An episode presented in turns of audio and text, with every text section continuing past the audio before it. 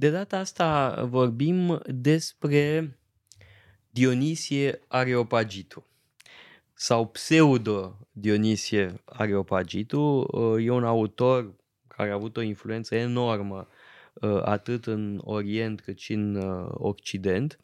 Este uh, prin excelență, aș spune, teoreticianul teologiei mistice. Da? La el avem formularea cea mai clară a um, principiului uh, teologiei mistice, o să intrăm evident în uh, detalii, dar trebuie spus de la început uh, că autorul acestor texte, scrise cândva în secolul VI, este subiectul unei confuzii extrem de interesante și anume Cine e Dionisie Areopagitu? Este cel care în faptele apostolilor îl urmează pe Pavel.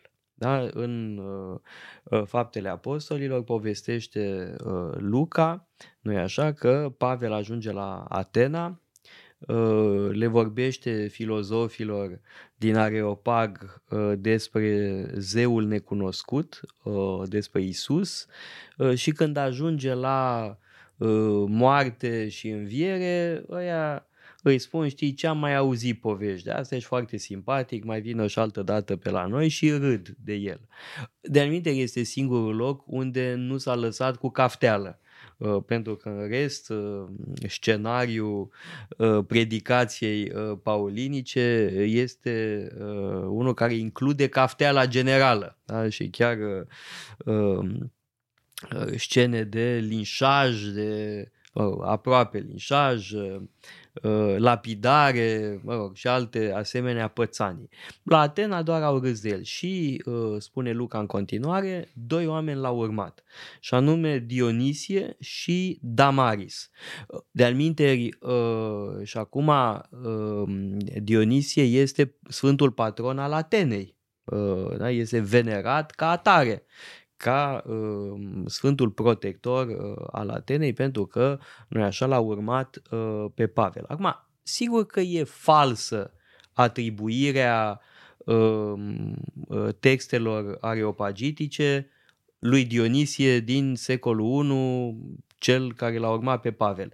Dar este genul ăsta de ficțiune care are ceva la bază. Ă, ce anume? Ă, Pavel descrie ă, în Galaten, de pildă, o experiență mistică. Pavel este, într-un anume sens, părintele tuturor misticilor creștini de mai târziu. Da? Este primul autor creștin, primele texte creștine sunt scrise de Pavel și evoc această experiență întărit apoi de uh, Luca în faptele apostolilor cu drumul Damascului. Uh, deci dacă Pavel este părintele tuturor misticilor creștini, nu e absurd uh, să vezi în autorul corpusului areopagitic pe discipolul lui. Uh, sigur că istoric e greșit, uh, dar uh, e ceva în spatele acestei uh, atribuiri. Mm ar putea cineva să ne întrebe de unde știm așa, sigur, de ce suntem așa convinși că nu putea autorul, nu putea să fie Dionisie cel din fapt. Bun, nu se potrivesc mai multe lucruri. Uh, pe de o parte, felul în care sunt scrise tratatele, uh, limbajul, limbajul filozofic, filozofic da, uh, conceptele folosite. E clar că ele se nasc din neoplatonism și o anumită, anumită etapă a neoplatonismului. Adică trebuie să fie după Proclus, în principiu. Deci undeva în jurul anului 500, poate 500 și ceva au fost scrise.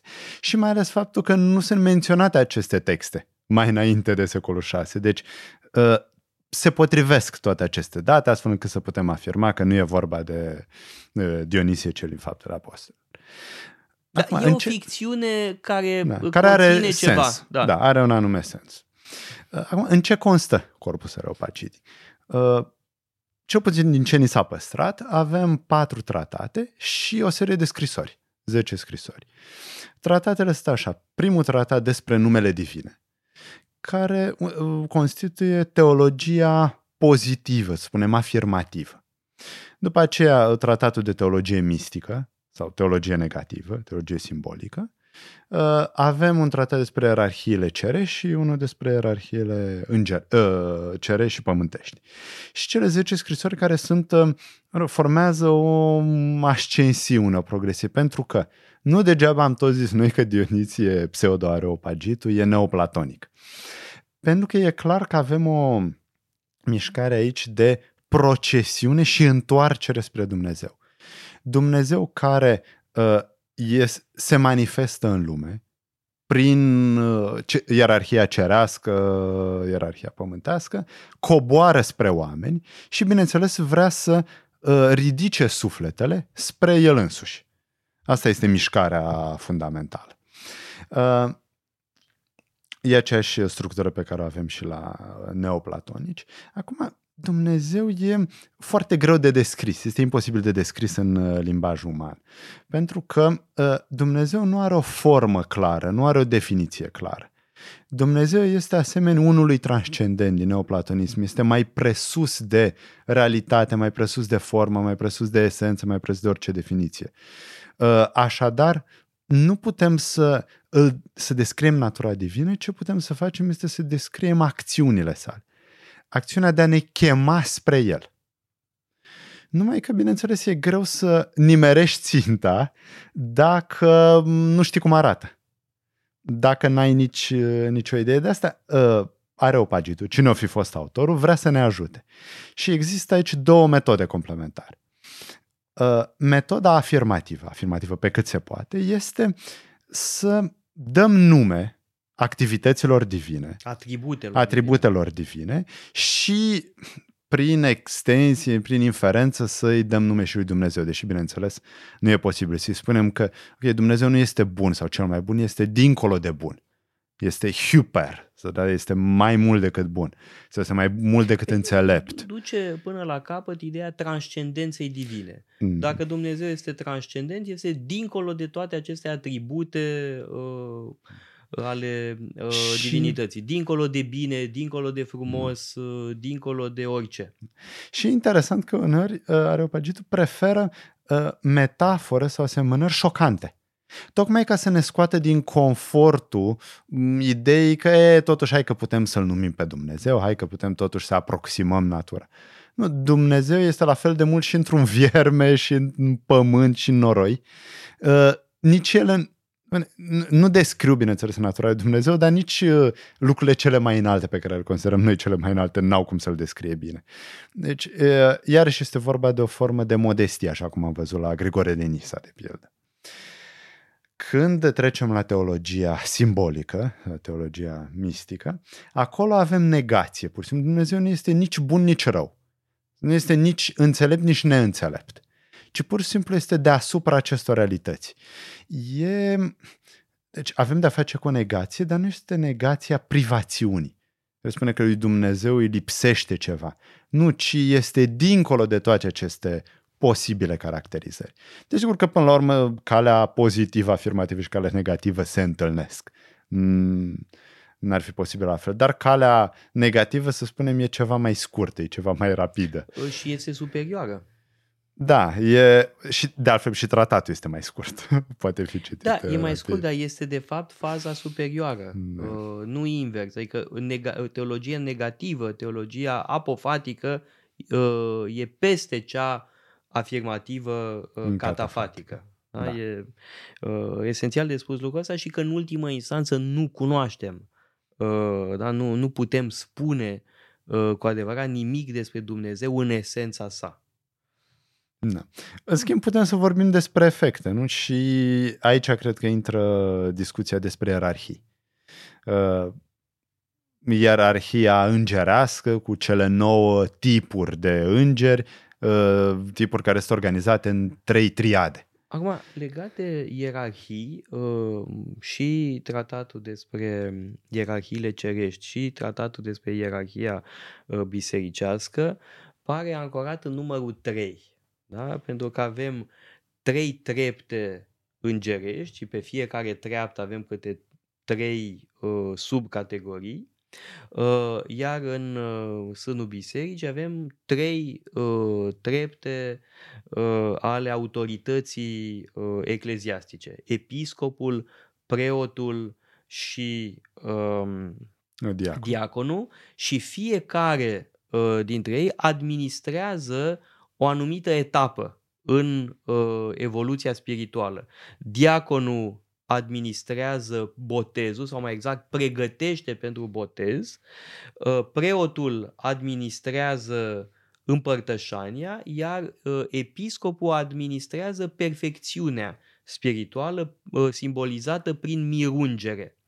Asta ne poate mira puțin că în practica uh, actuală uh, te duci la uh, mirungere în absența împărtășanii. Da? Cei mai mulți uh, uh creștini ortodoxi se duc la biserică, spune preotul cei chemați, uh, da, uh, pardon, cei, uh, ca cei care s-au pregătit să vină la împărtășanie și nimeni nu vine la împărtășanie sau doar câțiva din întreaga adunare. În schimb, toată lumea stă la coadă uh, pentru mir. Uh, ori la uh, Dionisie lucrurile stau pe dos. Uh, mirul este simbolul unei uh, perfecțiuni. Uh, în timp ce uh, botezul este intrarea în uh, biserică. Aici fac o mică paranteză pentru că simbolul perfecțiunii, spunea Flavius Iosefus, este botezul. Uh, el așa explica botezul administrat de Ioan Botezătorul, ca fiind un simbol al uh, perfecțiunii, dacă vine după un întreg proces de uh, evoluție spirituală. Bun, la Dionisie avem uh, o altă schemă, uh, da? deci trei uh, taine majore și trei uh, trepte ale ierarhiei bisericești. Iar în cer, aceste ierarhii bisericești îi corespunde ierarhia cerească.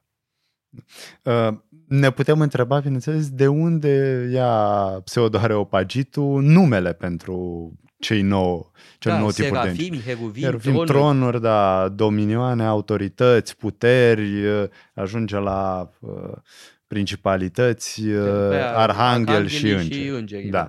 Sigur, din diverse pasaje din Biblie, din Vechiul sau din Noul Testament, le organizează, dar această organizare devine foarte influentă uh, și în Est și în Vest uh, în uh, această ierarhie cerească. Sigur, vor exista Mă variațiuni. gândesc de dar- pildă la baptisteriu de la Florența. E una dintre cele mai frumoase reprezentări um, uh, ale uh, ierarhiilor cerești descrise de uh, Dionisie Areopagitul. Da? În baptisteriu de la Florența e, ai totul exact cum scrie Dionisie. Ca la carte, ca în tratatul lui Da. Dionisie. Să nu uităm că în perioada asta încă nu există schisma. Încă nu există separația est-vest.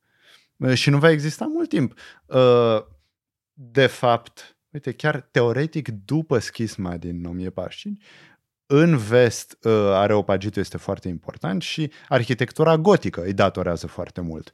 Uh, Abația de la Saint Da, abatele Denis. uh, Sujet uh, era stăpân peste uh, mănăstirea Saint-Denis, de alminte uh, și în uh, Franța, la Paris, există o tradiție uh, a Uh, Sfântului da, uh, sigur. Denis ca patron al uh, Parisului. Da? Mă rog, iarăși aici nu e același, e uh, povestea cu capul tăiat, Da, nu uh, pe contează, care e l-a important dus la e că avem... subțioară. uh, Montmartre înseamnă muntele martirilor, Mhm. acolo i s-a tăiat capul, dar s-a dus până acolo unde este acum uh, abația uh, Saint-Denis, unde e uh, de asemenea uh, uh, unde erau, pardon, mormintele regilor. Uh, însă, uh, legat de abatele Sujet, uh, citind el uh, pe Dionisia Areopagit, a avut ideea genială de a folosi lumina ca element arhitectural. Acum nu putem spune că e o idee preluată direct din uh, Dionisia Sigur, Areopagitul, ar fi da. cu totul exagerat asta, dar asta este în mod uh, fundamental arhitectura zisă gotică, arhitectură care nu are nimic cu goții, trebuie spus, e o prostie termenul Bă, e o ăsta. prostie, datoră lui Vasari, e, Da, are dar- Vasari motivele lui Bun. pentru care... Însă, uh, ideea fundamentală este să folosești lumina ca element arhitectural și asta a dat naștere unor uh, capodopere fabuloase, cum ar fi în primul rând uh, Saint-Chapelle la Paris și atâta altele. Uh, pentru că uh, Areopagitul vorbește despre întunericul mistic, um, care este Dumnezeu nu putem cunoaște, în același timp vorbește despre lumina care purcede de la Dumnezeu și care se manifestă prin toate aceste ierarhii, prin toate acestea. Uh, Și e Da, important. este o dialectică a întunericului și și a luminii. luminii Da. uh, la uh, Dionisie. Da. Uh, Esența este învăluită în întuneric, dar se manifestă prin lumină. Uh, și tocmai această tensiune îl face important pentru teologia de mai târziu, și în Bizanț și în vest. Mă gândesc la renașterea carolingiană, iar și la Franța. Uh, un filozof cum e Eriugena, care e clar influențat de Areopagit. Uh, Toma d'Achino mai târziu, adică e uh, corpus areopagitic, e uh, moștenirea comună a Bun, și creștinismului. cu Zanus și înainte de Da. asta Meister Eckhart, adică influența uh, gândirii lui Dionis este enormă. Uh, Fără a Da. mai vorbi de ai noștri, să zic așa, da? de toată moștenirea uh, bizantină, că e oarecum la el acasă în uh, Pentru că Bizanț. el uh, probabil uh, prezintă cel mai bine sinteza dintre filozofia greacă și gândirea creștină. Sau oricum o sinteză foarte sistematică uh, care reunește Da, deși aici a, e o discuție mult prea complicată și nu putem să o avem acum și sunt cu siguranță alții mai competenți decât noi, uh, însă Dionisie folosește terminologia neoplatonică, dar ce face el nu e neoplatonism uh, sadea. Da, uite, Este o subversiune, de fapt, uh, pentru că ajungem la această idee a întunericului care se manifestă apoi în uh, lumină. știu și eu, găsim asta la neoplatoniști târzii. În plus, Luther n-ar fi de acord cu tine. Luther ar spune că, din contră, platonizează prea mult uh, Areopagitul. Ah, evident că Deci, da. da. uh, Nu, nu, categoric da. Deci din, uh, se poate spune că... Depinde și din ce unghi Nu, nu, privești. limbajul lui este platonician, categoric, uh, continuă această uh, linie de gândire uh, neoplatonică, dar nu e același lucru ca Plotin, de pildă. Da, Da, sigur. adică- bun, Da. Uh, da, uite, în cazul problemei răului, că asta e o chestiune discutată și răzdiscutată și am vorbit și noi despre uh, în alte episoade. Uh, ce face Areopagitul? Preia teoria neoplatonică și origenistă că rău este absența binelui, uh, dar în același timp nu merge pe varianta lui Grigore din Nisa să spună că până la urmă toți vor participa la ființa di- divină, deci toți se vor mântui. Deci preia uh, gândirea neoplatonică, dar fără să ducă la o doctrină mm, neortodoxă, hai să spunem așa. Uh, se oprește, de asta mi se pare o sinteză foarte interesantă, tocmai pentru că se oprește la mijloc. Da, deci preia din neoplatonism, dar nu merge chiar atât de departe cum a mers uh, uh, Grigore din Nisa, nu? Origen, cei care spun că toți se vor mântui până la urmă și toți vor scăpa de rău. Nu, unii nu vor scăpa de rău. Bun, cu Dionisie e clar că avem uh, o referință fundamentală uh, pentru uh, teologia creștină. Uitați-vă pe site-ul paleologu.com, avem o sumedenie de cursuri pasionante și mai cu seamă o pleiadă de lectori excelenți.